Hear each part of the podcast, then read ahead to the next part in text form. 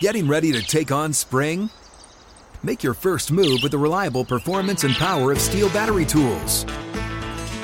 From hedge trimmers and mowers to string trimmers and more, right now you can save $50 on select battery tool sets. Real steel. Offer valid on select AK system sets through June 16, 2024. See participating retailer for details. When you buy Kroger brand products, you feel like you're winning.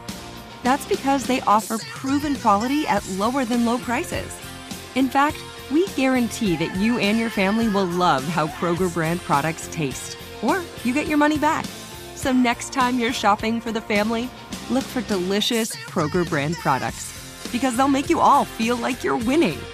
Shop now, in store, or online. Kroger, fresh for everyone.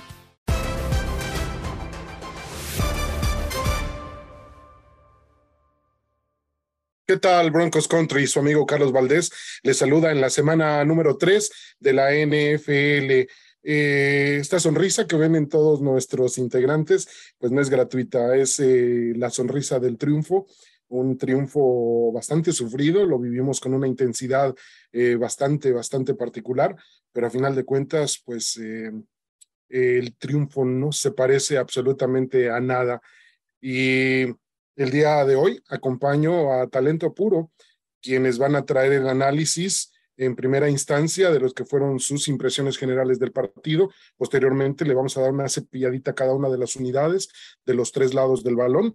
Y bueno, pues usted ya los conoce en su eh, tarde de retorno después de que la extrañamos la semana pasada, pero quiero que sepa que también le agradecemos a Jorge Tinajero que haya entrado como bateador emergente y que, bueno, pues tanto nos contribuyó la semana pasada. Quiero darle la bienvenida y felicitarle nuevamente por ser eh, prácticamente quien está colocando la piedra para el futuro en el fútbol americano para el sexo eh, femenino y que realmente pues nos sentimos tremendamente orgullosos de tenerle aquí y bueno, pues que nos cuente entre sus amigos. Rebe, Rebeca Landa, un auténtico placer tenerte de regreso. Ay, gracias, Lara, los extrañé, tenía tantas cosas de qué hablar. Qué bueno, qué bueno que pudo entrar Jorge Tinajero. De todas maneras, ahí les hice promoción porque no se podían perder el Entre Amigos de la semana pasada. Y esta sonrisa, como bien dices, Carlos, es porque ya ha pasado tiempo. Ayer ganamos el partido y yo todavía estaba echando corajes. La verdad es que todavía no tenía la sonrisa. Ya vamos a, platicar al respecto. Pero bueno, sí, hoy es Victory Monday y hay que celebrarlo. No fue bonita, pero fue una victoria para los Broncos de Denver. Bueno, ya lo dijiste, fue Victory Monday.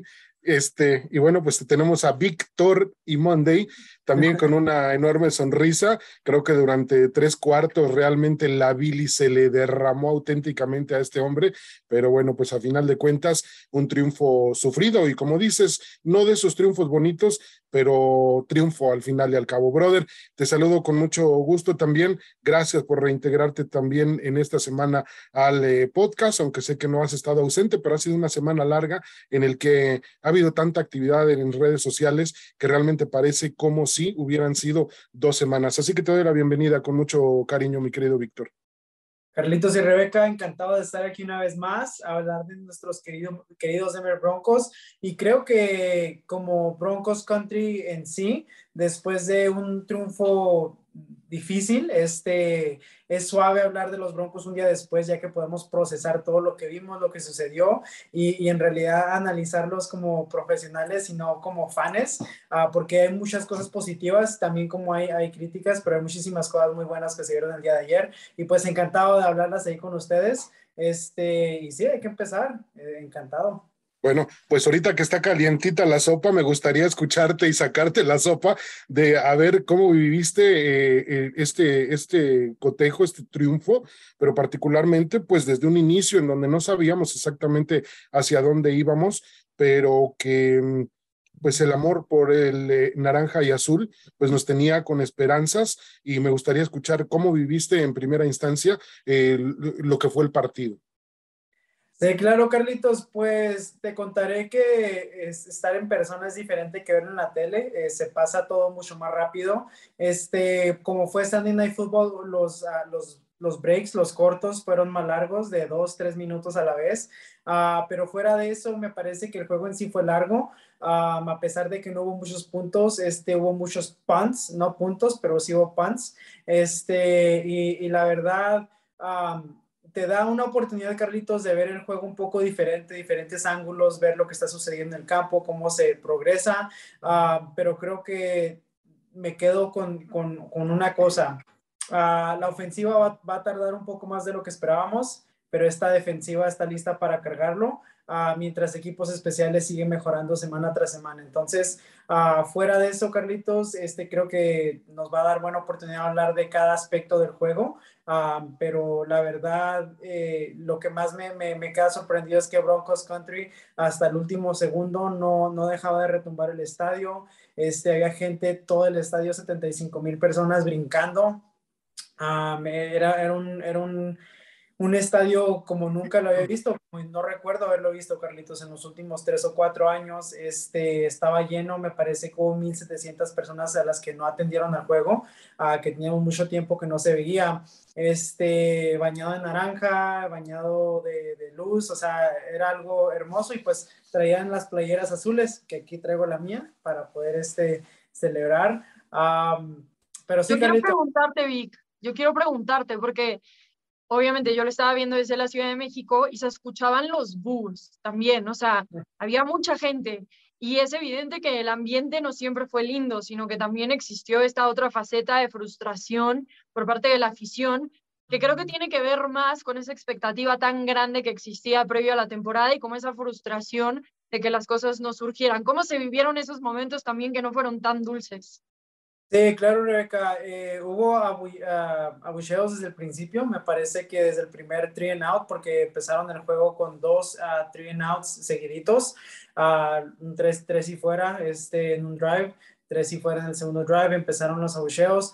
Ah, pienso que es natural de, de, Broncos Country esperar más del equipo después de que hubo una, una temporada baja con expectativas tan altas de este equipo. Eh, se esperaba mucho más de la llegada de Russell Wilson, de Nathaniel Hackett, uh, pero pues es algo que me gustaría hablar aquí en el show, que hay que tener un poquito más de paciencia y va a tomar un poquito de tiempo y creo que inmediatamente la, la, la reacción natural es que vas a un juego de fútbol y quieres ver puntos, quieres ver jugadas acrobáticas, quieres ver que, que, no nada más ganen, pero que destruyan al otro equipo. Y, pues la verdad, este se ve en la NFL mucho, lo hemos visto, uh, pero tenemos que ser conscientes de que cuando hay un entrenador nuevo, hay un mariscal nuevo, hay jugadas nuevas, es todo un game plan nuevo completamente um, para todos. Este se, se, toma un poquito de tiempo y creo que es donde tenemos que ser pacientes, um, pero creo que al final del día, uh, como se gana el juego, se ganó feo, pero se gana, pienso que la gente se queda esté viendo que si hay expectativas de demás, especialmente el último drive de Russell Wilson, uh, que, que, acabó con un touchdown de Melvin Gordon,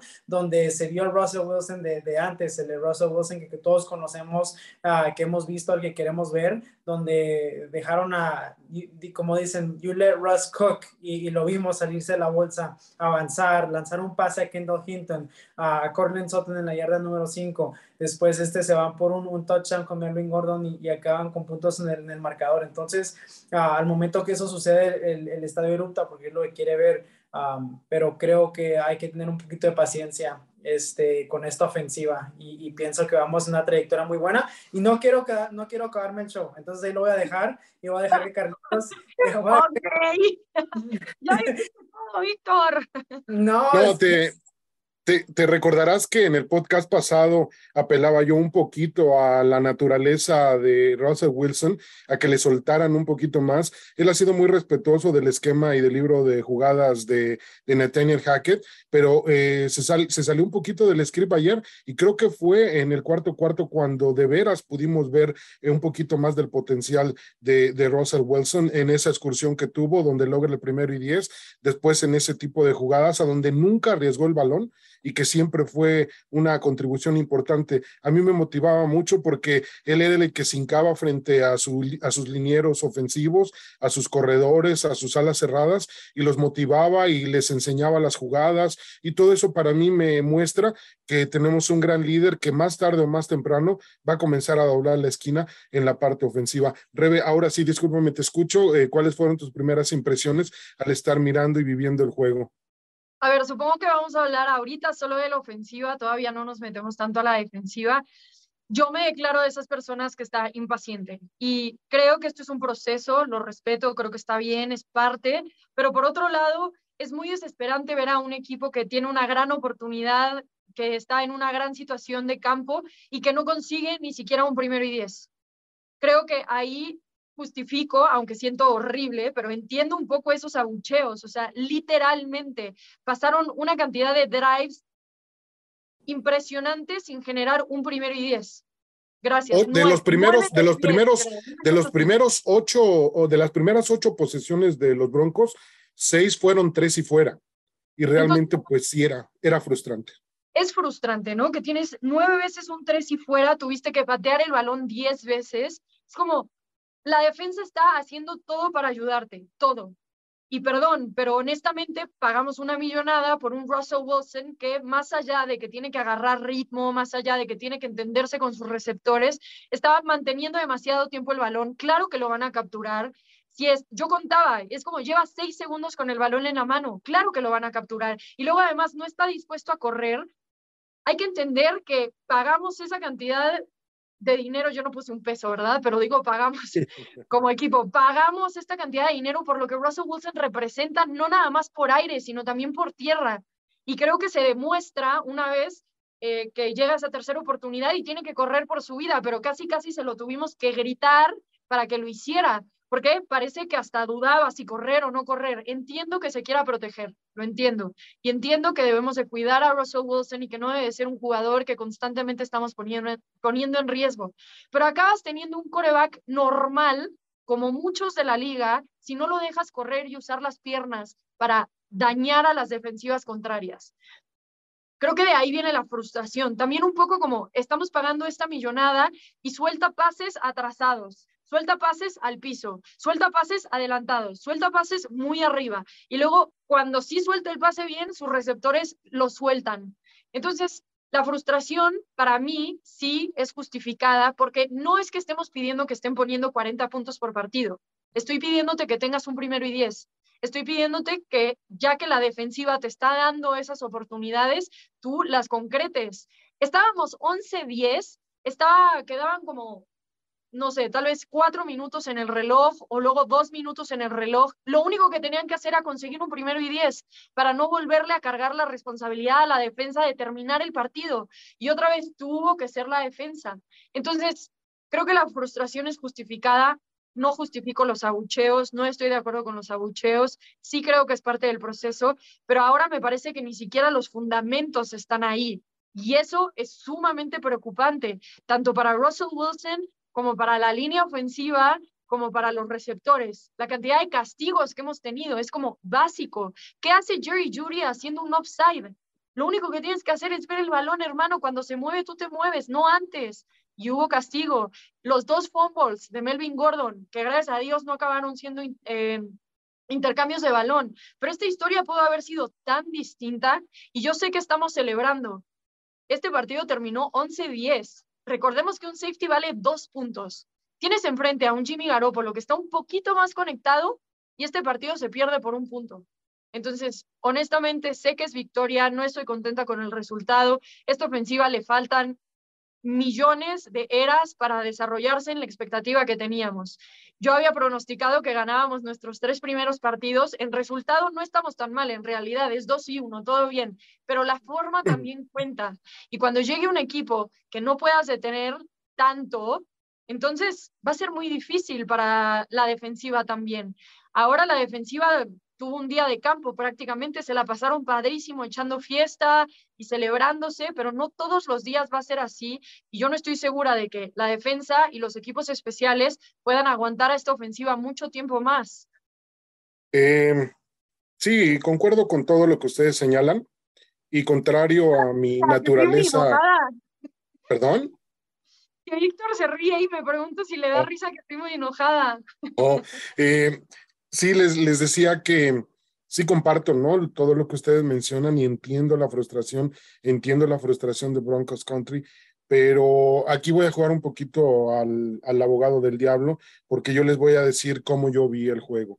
Em, una ofensiva, pues prácticamente desarmada, que recién está tratando de juntar los pedacitos con los que se han proveído, algunos de millones, algunos que vienen de colegio, algunos que están tratando ya pues de buscarse un lugar, pues enfrentaron una defensiva que para mi gusto a final de la temporada va a ser una de las tres o cuatro mejores defensivas de la NFL cosa que no es fácil porque pues ya vimos que los 49 sucumbieron ante una defensiva como la de los Broncos. Me quedó muy claro que el libro de jugadas estuvo elaborado para Trey Lance y que bueno, pues eh, Garópolo no había tenido repeticiones con el equipo y pagaron, pagaron caro eh, esa, eh, esa falla, ese atrevimiento de haber puesto todos los huevos en una sola canasta y apostar por Trey Lance. Y ahora el equipo de los 49 se está pagando carísimo el haber, el haber puesto solamente la vista en un lado las imprecisiones son innegables, las formas eh, también, eh, pues eh, hay poco que argumentar, pero creo que a pesar de todo, también yo me decía a mí mismo, tratando de calmarme, este, si aún y con todo lo que fallamos, si aún y con todo lo que nos faltó, si aún y con todo lo que nos vimos mal, pudimos rescatar un triunfo frente a un equipo en el que no íbamos favoritos de ninguna manera, creo que es bastante rescatable lo que han hecho los Denver Broncos en esta, en esta semana 3. Entonces, eh, ciertamente es un triunfo que, que sí nos hace tener dudas, pero yo digo que con las repeticiones, ustedes y yo y todos nuestros amigos que nos miran, eh, sabemos que las repeticiones van a ir mejorando a esta ofensiva. Eh, Evidentemente, la defensiva es una parte sustancial de lo que ha sido culturalmente los Denver Broncos y creo que pues en esto se ha basado mucho lo que es la cultura eh, naranja y azul. Eh, quizás a lo mejor si alguno de nuestros amigos nos dijera, bueno, pero ¿cuándo va a empezar a funcionar esta ofensiva?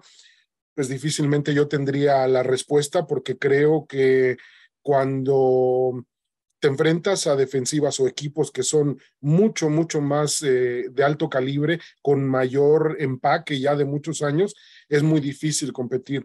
Pero como siempre, pues he señalado a lo largo de muchas ocasiones, lograr un triunfo en la NFL es bastante complicado. Y lo cierto es de que, de que si yo fuera un jugador de los Broncos, yo diría, sí, a lo mejor ustedes tienen razón, enfrentando a otro equipo con mucho más empaque, con un eh, mariscal de campo, con un mejor eh, libro de jugadas, con un mejor manejo de tiempo y todo, quizá nos vamos a ver en problemas, pero a los que tuvimos que enfrentar era a los 49 y les ganamos. Entonces, eh, de, de, alguna manera, creo que también debemos de darle un relieve también distinto. Yo honestamente les digo, en toda mi vida, yo nunca vi un triunfo 11 por 10. No sé si hay algunos, muchos más en la historia de la NFL, pero hasta en eso fue bastante peculiar el triunfo de ayer. Entonces, eh, eso es, eso es la forma como, como yo lo viví. Quizás a lo mejor estoy consolándome al mejor un poquito fantasiosamente, pero yo sí le doy mucho valor al triunfo del día de ayer y creo que también hubo algunas cositas que se limpiaron por parte del entrenador en jefe. Claro, esto ha ayudado también por la reciente contratación, que bueno, pues le saca un poquito de responsabilidades en otras áreas, le quita un poquito de nerviosismo y también le ayuda a funcionar mejor. Y creo que paulatinamente vamos a ir viendo estos saltos de calidad en diferentes áreas que nos pueden llevar a, una, a un mejor funcionamiento, sobre todo ofensivo, ¿no? Porque creo que ya defensivamente pues tenemos una gran defensa. Lo vimos ayer en un funcionamiento que fue hermoso. O sea, yo disfruto mucho también los partidos en los que las defensas son dominantes, porque evidentemente no solamente se utiliza una estrategia a la ofensiva, se utiliza también una estrategia defensiva. Y me gustaría escuchar ahora el análisis de lo que es la defensa. Y bueno, pues comenzamos ahora contigo, Vic. Sí, claro, para mí la defensa jugó muy bien. A Carlitos demasiado bien, especialmente para el tiempo que tuvieron que estar en el campo, para el tiempo que tuvieron que defender. Ah, me, parece que Patrick Pat Sultan este, es, es, la pieza, es el esquinero este que, que, todos pensamos que iba a ser y más. Ah, es, es, un lockdown corner, corner, no dejó ninguna yarda ah, ayer bajo cobertura a él.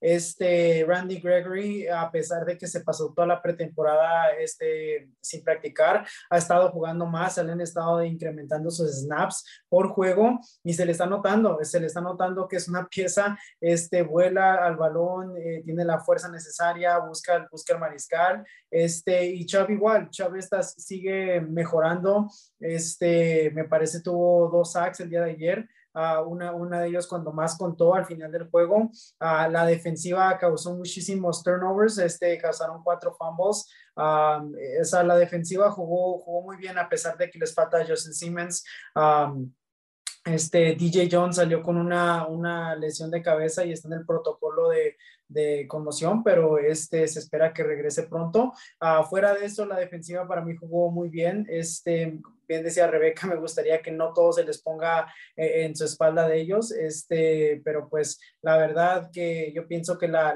la pieza clave esta, esta temporada baja fuera de Russell Wilson, en realidad fue Ejiro Evero, eh, el coordinador defensivo, y la verdad que si esta defensa tiene un año tremendo, como lo he demostrado en los últimos tres juegos, no me extrañaría que vengan equipos a preguntar si está listo para ser entrenador en jefe, porque uh, la forma que ha, que ha, manejado esta defensiva, la, la, forma que están trabajando, este, me encanta. Me, les, les, compartí una estadística el día de hoy, uh, en, en, me parece 17 juegos la temporada pasada, los Denver Broncos tenían siete turnovers este, el final de la temporada, en tres juegos llevan seis bajo DJ, eh, Ejiro Evero, entonces uh, con eso te dice todo que van a causar, este, te van a entregar el balón, te van a dar uh, posición favorable. Um, y, y, la verdad, eh, hay cositas que mejorar ahí, sí, claro, pero pienso que tenemos piezas claves en ciertos lugares. Yo sí, yo, a pesar de que se pasó toda la temporada pasada lesionado, uh, en su primer juego ayer uh, tuvo un sack, force fumble, este, tuvo, tuvo eh, la, dirigió el equipo con tackles, me parece que fue el, el que tuvo más tackles en el equipo um, y en sí fue el superestrella el día de ayer. Entonces, Uh, en sí, la defensa me encanta, Carlitos, Rebeca, hasta ahorita están jugando muy bien. Me parece que después, los ajustes después de, de, medio tiempo son, son importantes. Lo vimos en Seattle, lo vimos la semana pasada contra los Tejanos y lo vimos el día de ayer contra, los San Francisco 49ers. Después de, después de la segunda, de la primera mitad ya no dieron nada, no dieron nada en, en, el campo y, y la verdad nos dieron los turnovers cuando los necesitamos y al final del juego cerraron el juego cuando la ofensiva no lo pudo hacer. Entonces, No me quejo de ellos, no, no tengo ninguna queja grave. Uh, me parece que todos los jugadores están llegando a jugar bien. No sé si me imagino que Rebeca lo vio de diferente forma, tal vez. Uh, ya sé que ella juega defensa, entonces tal vez haya ciertas cosas que ella no le parecieron, pero para mí, la verdad, si no es por esta defensiva, que al nivel que está jugando, no estamos 2 y 1 ahorita. Exactamente, Rebe conoce como la palma de su mano el emparrillado de, eh, del fondo y seguramente tendrá un análisis distinto o quizás a lo mejor tengamos unas ciertas coincidencias, pero también me gustaría escuchar eh, tu concepto de la defensiva, Rebe. Sí, a ver, creo que esta defensiva es lo máximo. le debemos las victorias a esta defensiva. Es, Yo los eh, una y otra vez. Es, escuchen el romanticismo con el que dijo esta defensiva es lo máximo. A ver, me parece un genio, Evero, me parece un genio. Hablaba Víctor de Randy Gregory, Bradley Chubb, cómo los está moviendo constantemente, no están los dos de un mismo lado, a veces los pone el mismo, a veces los pone en medio, a veces pone uno por acá y otro por allá, y yo, yo Jewel entrando por en medio. Entonces, como que me gusta porque no son para nada predecibles. Es una defensiva agresiva que sabe también cuándo tiene que poner más presión, cuándo aflojar tantito.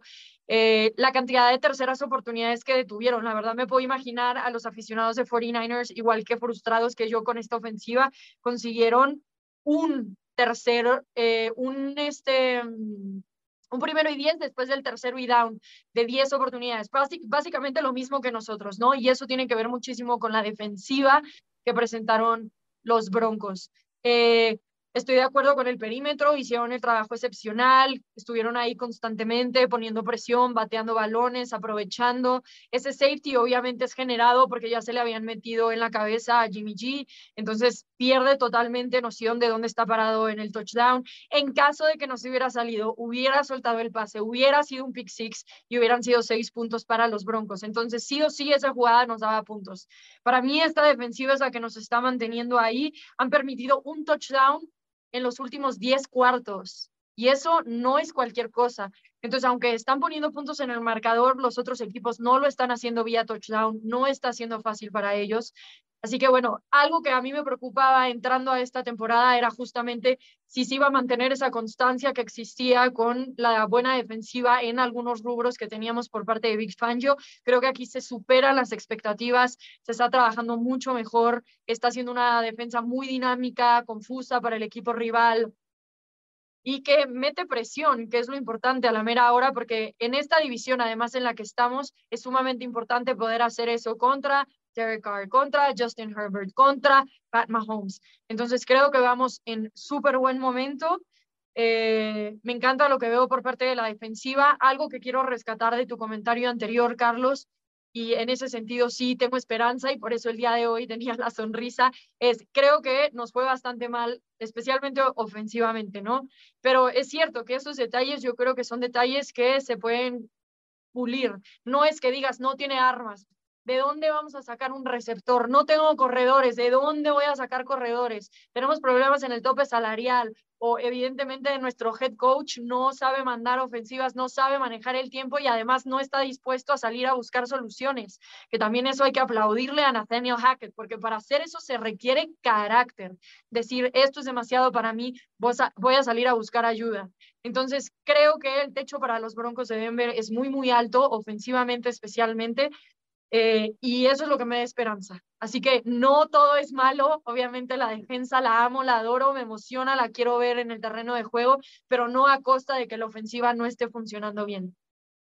Sí, creo que también les voy a compartir a mí lo que me llamó mucho la atención. Obviamente lo que ustedes este, mencionaban eh, con Randy Gregory, con Josie Jewell y con eh, DJ Jones, que también se convirtió en un auténtico monstruo, pero me gustó mucho Purcell también el día de ayer. Me parece que fue un auténtico bastión también en la parte central de lo que fue la defensiva.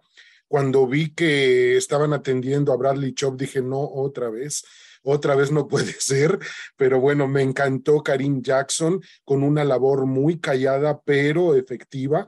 Me gustó Patrick Sertain, eh, creo que se la están partiendo en la defensiva y me, me, gusta, me gustó Lucky también, me gustó Caden Stearns, me gustó, me gustó toda la defensiva y creo que las piezas fueron encajando como si fuera un gran rompecabezas y evidentemente pues eh, todos comandados por eh, eh que pues sí coincido con Víctor, ¿no? Fue una de las grandes movidas del ajedrez de los Broncos, que evidentemente pues nos va a dar una situación eh, muy, muy muy ventajosa porque eh, a lo largo de la historia hemos podido constatar que muchos equipos, no importa cuántos eh, puntos anoten, a final de cuentas, pues no logras un Super Bowl, ¿no? Vimos recientemente al equipo de Kansas, que bueno, no importa cuántos, eh, cuántos puntos anotaste, de todo modo te llevaste el, el, el, el Super Bowl. Y más sin embargo, en contramano vimos a unos Broncos apoyados por una gran defensiva llevarse el Super Bowl número 50.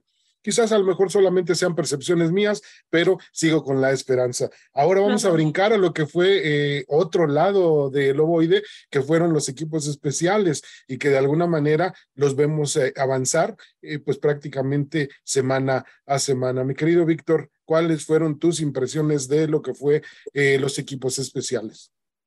Sí, claro, Carlitos. Bueno, empiezo con lo malo. Eh, Brandon Manos fallando un gol de campo de, me parece, 53 yardas. 53 yardas. 53. normalmente abajo menos de 58 casi son automáticos para Brandon McManus. Este, no sé exactamente qué es lo que sucedió ahí, no se me hacía un gol de campo muy difícil, ah, pues estás en la NFL y eres pateador y es difícil, siempre va a ser difícil, pero uh, tenías un, un, campo favorable, no había, este, el clima no estaba feo, estaba tranquilo el día, tenías, uh, estabas en casa, uh, estás en Denver, o sea, eh, le, le no sé qué le pasó, pero se le fue a la derecha. fuera de eso, fueron tres puntos que regalaste ahí. no sé exactamente qué es lo que tienen que trabajar, pero pues Brandon McManus debe de solucionar esos problemas ahí. Uh, fuera de eso, Corliss, uh, Corliss Whiteman, um, mira, Carlitos, la semana pasada este Stuck uh, lo criticó, este, el, el, coordinador de equipos especiales. El nuevo coordinador. Que no fueron buenos, dijo que no eran buenos, que tenían que trabajar en eso, públicamente lo dijo.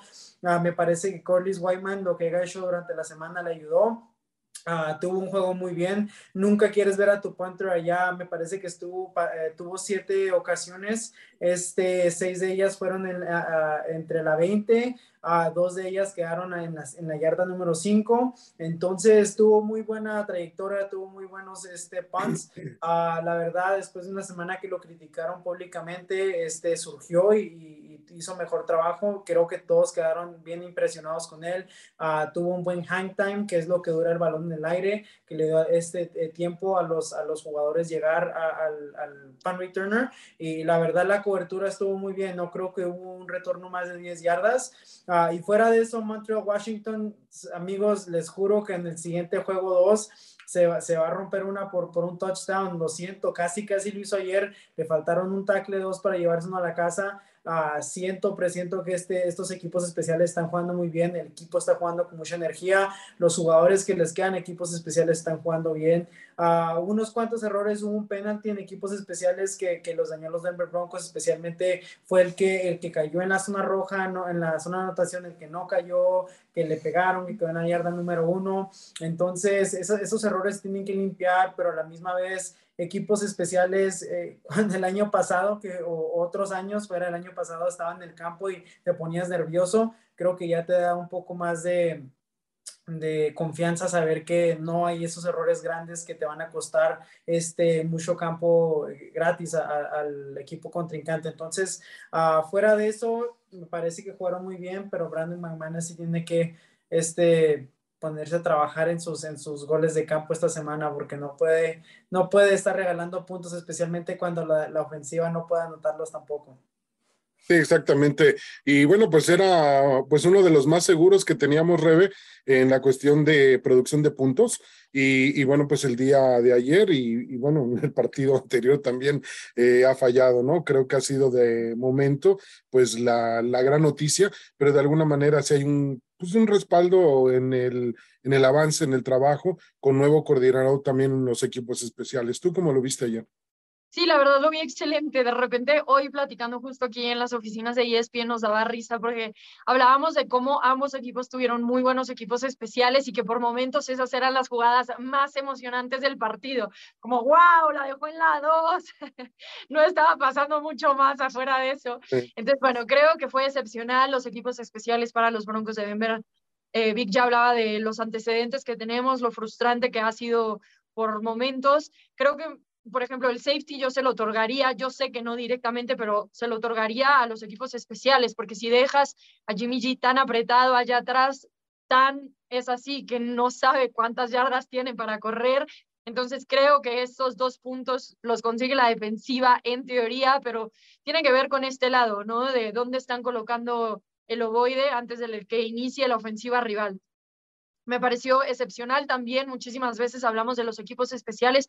La patada es buena, pero luego el tacleo no acaba dándose. También creo que el tacleo fue bueno. Llegaron a tiempo los jugadores. Hubo pocos castigos o ninguno, me parece, en ese lado del balón. Entonces creo que se fueron complementando bastante bien. Lo único que diría es lo de Brandon McManus, ya lo mencionaba Víctor, que fue el caso también contra Seattle, ¿no? Si él mete ese field goal de tres puntos, entonces estaríamos hablando de un 3 y 0 para los Broncos de Denver.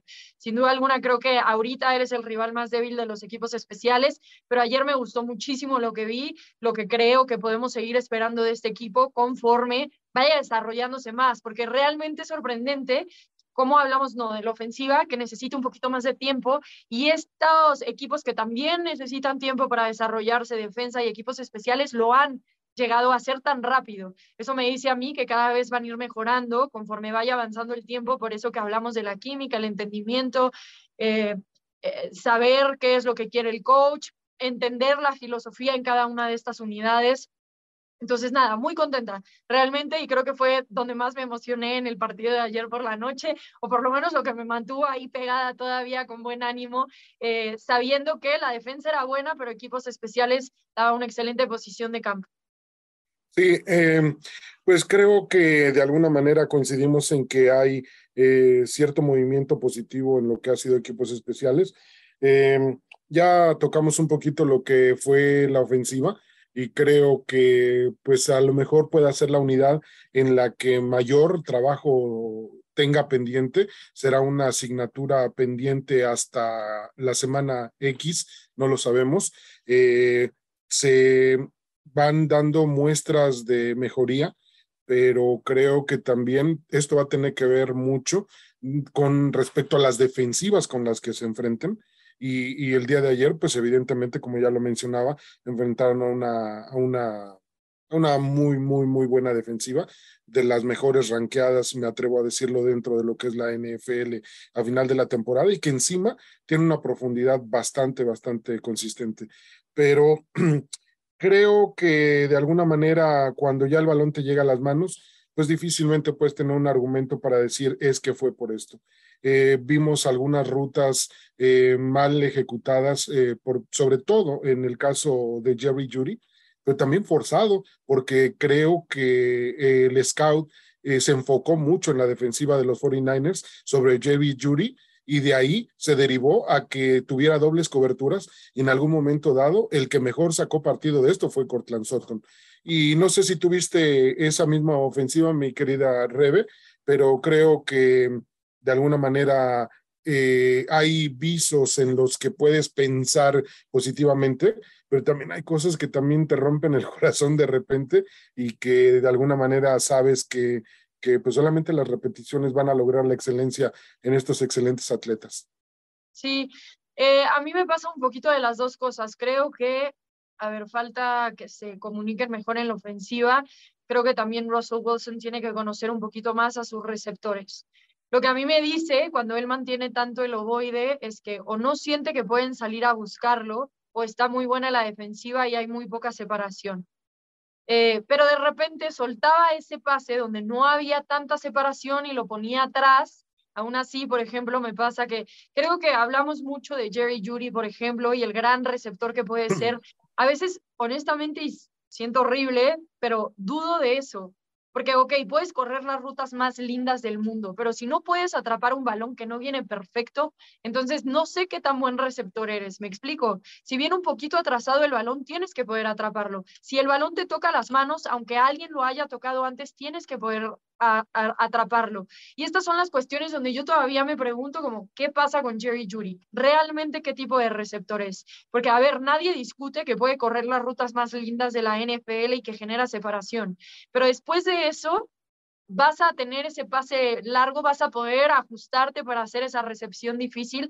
Todavía yo creo que a Jerry Judy le hace falta mucho desarrollo, más allá de lo que digo de sus rutas. Corlin Sutton parece ser un jugador que ha estado ahí en los momentos difíciles, atrapa esos balazos, está dispuesto a irse arriba. De repente me parece que ayer se le cayó un balón pensando que un safety ya llegaba a golpearlo. Eso también habla de experiencia, ¿no? Este jugador tiene que estar pensando en recibir el balón más allá de quién está pisándole el sótano.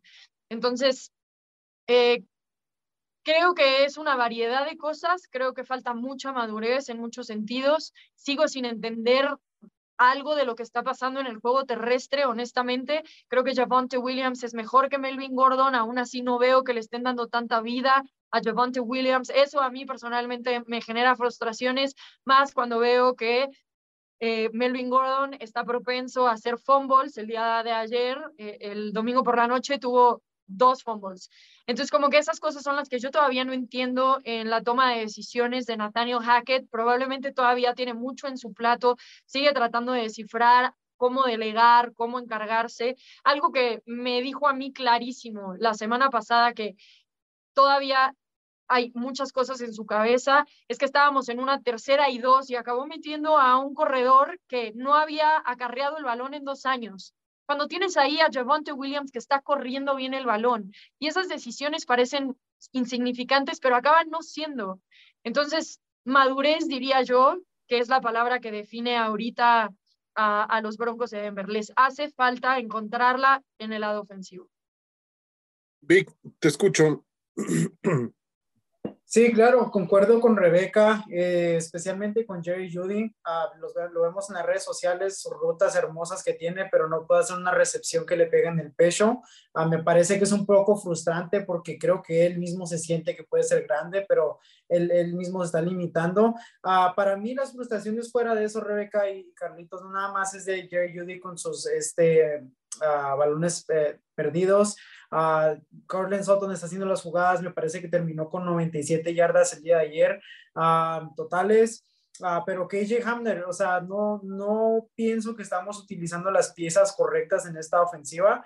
Uh, yo no he visto a KJ Hamner el día de ayer jugó, creo que la única vez que se le lanzó un balón fue cuando fue una jugada gratis con un offside de la defensa y Russell Wilson la aventó y, y había doble cobertura. Este, creo que no están utilizando a, todas las armas. Me parece que. Albert O, por ejemplo, no lo vimos, ¿no? Casi. Eh, tampoco. Eh, después de la primera semana no se, no se ha visto mucho. Entonces, me parece que hay, hay cierta falta de comunicación ahí. Uh, de Nathaniel Hackett, no sé exactamente qué, qué, es lo que esté buscando él, o si sabe Russell Wilson que está buscando a Soto, o la jugada grande, uh, exactamente quién sabe, pero se tiene, es algo que se tiene que trabajar.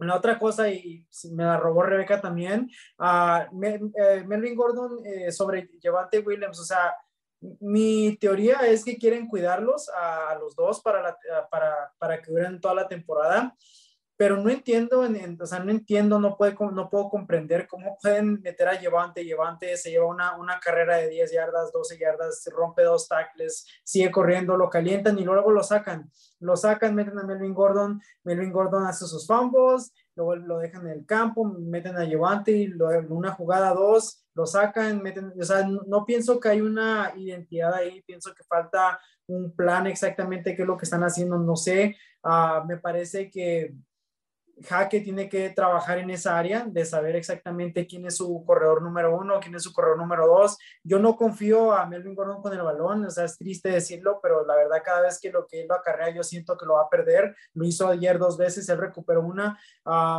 pero la verdad me da, me da, un, un, pavor saber de que cualquier momento pueda, pueda perder el balón y nos cueste mucho. Entonces, uh, lo hemos visto en el pasado, lo sigue haciendo y, y, la verdad para mí no, Llevante creo que nos ha demostrado que puede ser el corredor estrella y, y la verdad creo que está siendo limitado en esta ofensiva hasta, hasta el momento. Um, fuera de eso, este, me, me gustó la, el plan que tenía Hackett en este, el plan de ofensiva al cual ejecutó a tiempo. Uh, para que no, no vamos a, a, malentender que me gustó su plan ofensivo porque no anotaron puntos, pero me gustó la forma de que eh, arregló muchos errores que vimos la semana pasada, donde estaba llamando la estaba uh, mandando la jugada a tiempo, este, ya sí, sí la jugada no se ejecutó bien, y es otro, otro cuento, pero en realidad los problemas de mandar la jugada, tomar decisiones, este, y saber, y saber qué hacer, me parece que dijo en la, en la ronda de prensa finales de juego que hubo un, cierto punto donde era cuatro y pulgadas,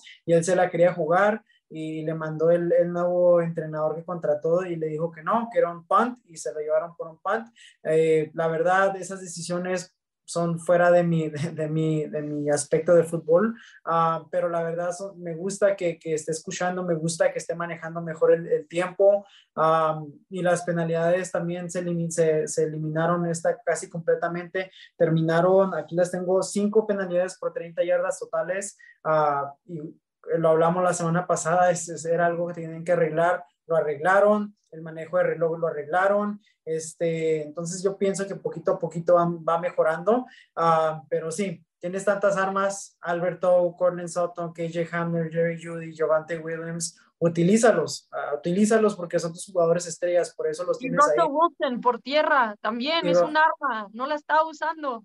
Sí, sí, no, eh, adelante pero creo que eso tiene mucho que ver con los planes de cuando llegó Russell Wilson, Rebecca y Carlitos, que dijeron a Peyton y, y Nathaniel Hackett que no querían que, que, corriera, no querían que saliera de la bolsa de protección. Entiendo, entiendo que eso no está funcionando ahorita y tiene que salir. Yo también concuerdo lo mismo, pero pienso, es lo mismo que les decía la semana pasada. Rebeca, estabas tú haciendo un tremendo trabajo con los Bills y los Titans, pero es lo que le dije a Jorge y a Carlitos. No, no pienso que tienen una identidad ahorita, no pienso que, que saben o que quieren ser ahorita y por eso pienso que eh, falta, falta ese último paso de saber, bueno, quiénes son nuestros jugadores, qué es lo que queremos hacer, qué, qué es lo que queremos eh, este, eh, a completar en este juego. No, creo, que, creo que quieren hacer todo y no pueden hacer nada a la vez. Quieren proteger a Russell, lo quieren dejar Cook, pero a la misma vez lo quieren proteger. Entonces Russell quiere, quiere ser prote este, quiere estar en la bolsa de protección, pero no usan a KJ Hamner, Jerry tirando los balones, false start aquí.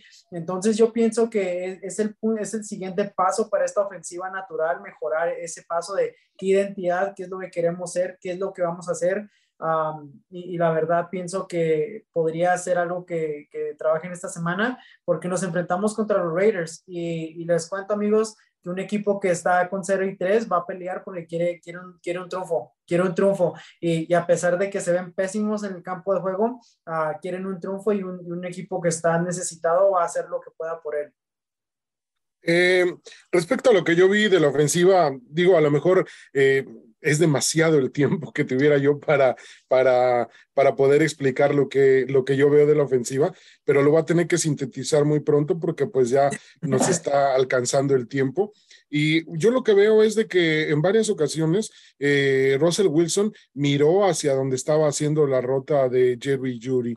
El juego de pies tiene que tener una sincronía exacta con llegar al punto a donde el balón tiene que ir y, yo me daba cuenta que Jerry Judy no estaba en posición cuando había terminado el, juego de pies de, de Russell Wilson y buscaba otra alternativa. A veces la encontraba, a veces no.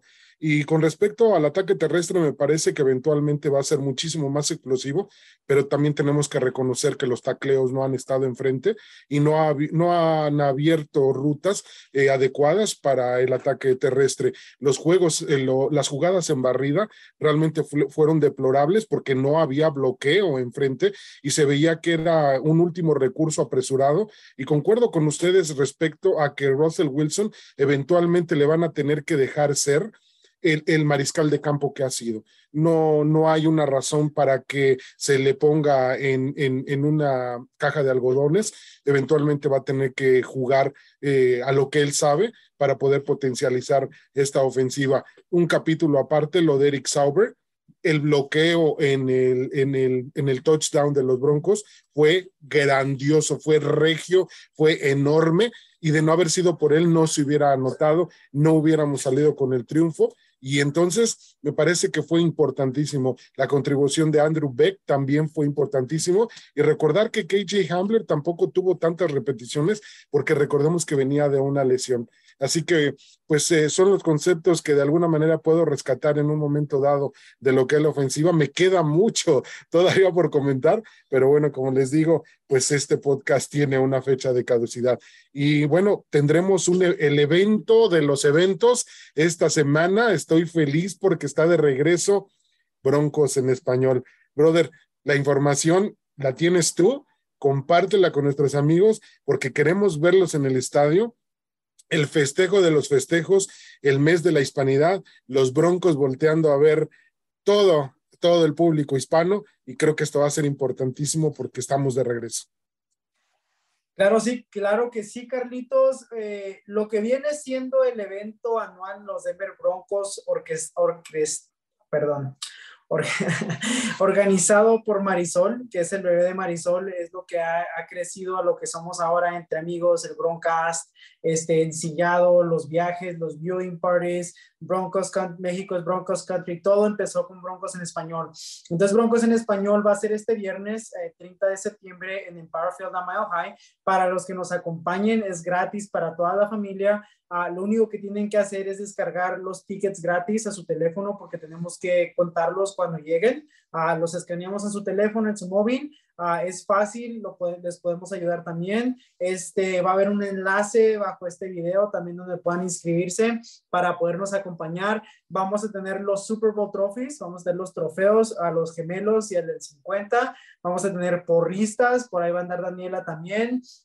Uh, Miles, este, jugadores, uh, muchísimas actividades, premios para toda la familia, comida, todo, todo, todo es, es para que ustedes conozcan el estadio, para que tengan un acceso al estadio como nunca, que puedan ver este, partes del estadio que nunca se imaginaron ver o tocar. Entonces, vénganse con toda la familia para los que nos acompañen uh, de todos lados, para, es gratis. Este, y ahí los esperamos, va a estar suave, siempre se pone muy bien el ambiente, uh, hay, hay, muchísimas actividades para todos. Este, hace dos años tuvimos a, a, unos jugadores, los entrevistamos, Carlitos, allá abajo en, en donde hacen las, las, rondas de prensa después del juego. Eh, los, la gente puede caminar a ciertas partes del estadio sin, con acceso abierto. Entonces, uh, se pone muy suave. Viernes 30 de septiembre es este viernes, gratis para toda la familia. Les tendremos el enlace. Uh, ¿Se me olvida algo, Carlitos? No, llevarme. Es el 30. Se te olvidó llevarme. Ah, sí. Nada más no va a estar Rebeca, pero va a estar este eh, ahí en presencia de nuestro corazón.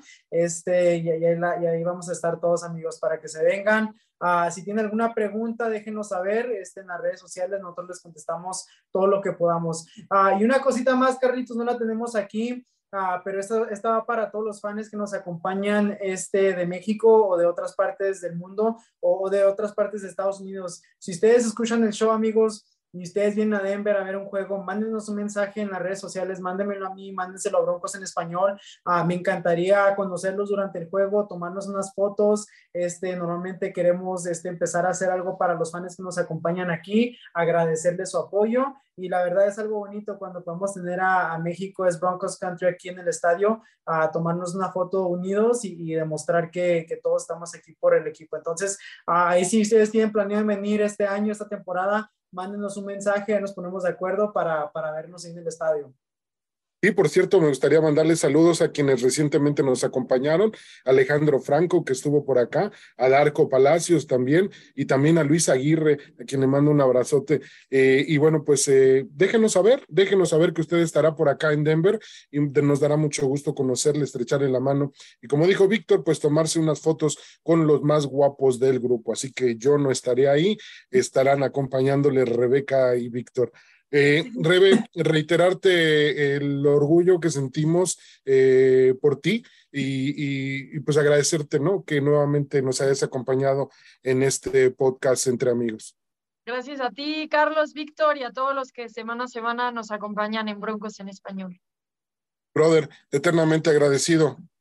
Claro que sí, Carlitos, el gusto es mío. Me gustaría mandarle un poco, de, unos cuantos saludos a unos fans que nos acompañaron este, en las últimas dos semanas. Eh, el coach Talavera que nos acompañó, ya tú mencionabas Alejandro Luis, Guillermo que nos acompañó de, de Veracruz, este, nos acompañó Eric que es de Denver aquí también. Uh, nos acompañó Jorge también de, de, la Ciudad de México, entonces nos acompañaron a varias personas estas últimas dos semanas. Muchísimas gracias por el apoyo. Todos escuchan el show. Muchísimas gracias, amigos. Ustedes, ¿qué, ¿qué, verían de este diferente? ¿Qué les gustaría ver de este equipo diferente? Y síganos en las redes sociales, Broncos en Español en Instagram, Broncos en Español en Twitter, uh, Broncos en Español en YouTube, donde ponemos el video, Broncos Fanáticos en Facebook, donde ponemos el video, y pueden encontrar el podcast en Apple Podcast y en Spotify. Y la verdad, amigos, compartan, dennos un like, déjenos comentarios, todo eso nos ayuda a promover el show y traerles más eventos como Broncos en Español, los viewing parties en México, que han estado bien suaves de las fotos y, los videos que se ven. Sí, reiterarle también el saludo a quienes estuvieron en el viewing party de esta semana y que por cierto acudieron eh, una cantidad impresionante de damas a quienes les mandamos un saludo muy cordial. Así que bueno, pues solamente nos resta despedirnos y agradecerle el que nos haya acompañado en esta semana. Quedamos pendientes. Recuerde que estamos cada semana en el podcast Entre Amigos. Felicidades, enhorabuena, buen triunfo y esperemos reiterar un triunfo nuevamente en contra de los Raiders. ¡Go Broncos! ¡Go Broncos! ¡Cabalguemos! ハハハハハ!